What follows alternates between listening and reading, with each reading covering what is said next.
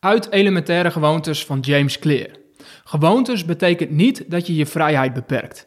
Het versterkt elkaar juist. Mensen die geen gewoontes hebben, zijn vaak degene met de minste vrijheid. Pas als je de basisdingen in het leven makkelijk maakt, kun je de mentale ruimte creëren die je nodig hebt om vrij te denken en creatief te zijn. Als je nu gewoontes ontwikkelt, kun je in de toekomst doen wat je wilt. Mijn kijk hierop is dat het heel goed is dat James Clear dit onderwerp aansnijdt. Want voor veel mensen voelen gewoontes inbouwen als een beperking. Misschien heb jij zelfs een allergie voor herhaling en structuur. Dit geldt trouwens vaak voor de ondernemende mensen en creatievelingen. Zelf ben ik van nature wel geneigd om structuur aan te brengen en veel vastigheden in te bouwen. Ik kan hier ook weer in doorslaan, maar dat is een ander verhaal. Dus mij hoef je niet te overtuigen van het nut. Maar als je anders bent gebouwd, dan kun je deze kijk van James Clear gebruiken als geruststelling. Gewoontes hoeven je niet te beperken in je vrijheid. Sterker nog, je hebt ze juist nodig. Zonder gewoontes beperk je jezelf juist in het leven vanuit vrijheid en ruimte. Als ik dit vertaal naar de praktijk, dan denk ik aan iemand die ik coach en die bezig is om een nieuwe droom te creëren voor zichzelf. Ze heeft besloten om over een aantal jaren te stoppen met werken in loondienst en om een eigen onderneming te gaan bouwen. Ze is heel creatief en bars van de ideeën. En in deze fase is dat perfect. Dit is de droomfase. Maar ze kan hierin ook doorschieten en voelt dan dat haar hoofd overstroomt van alle ideeën en plannen.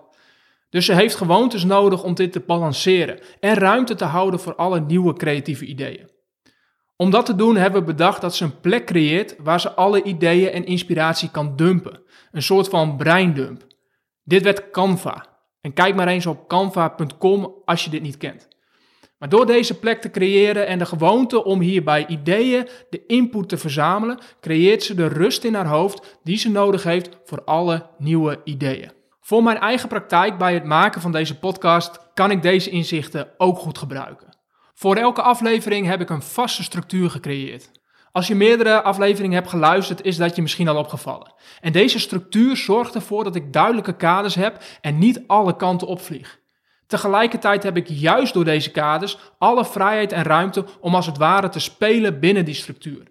Het verschil voor mij is of je voetbalt op een veld met lijnen of zonder lijnen. En doe mij dan maar met lijnen. Dan nu jouw call to action en die gaat over jouw opvatting over gewoontes. Daag jezelf uit om gewoontes te zien als iets dat jouw vrijheid gaat opleveren. En bedenk vervolgens op welk gebied je hier nog winst kunt halen.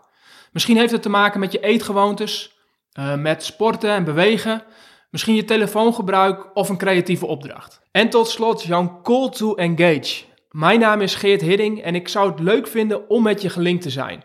Nodig mij dus uit op LinkedIn als we nog geen connectie zijn. En deel deze podcast met één iemand waarvan jij denkt dat die er ook wat aan heeft.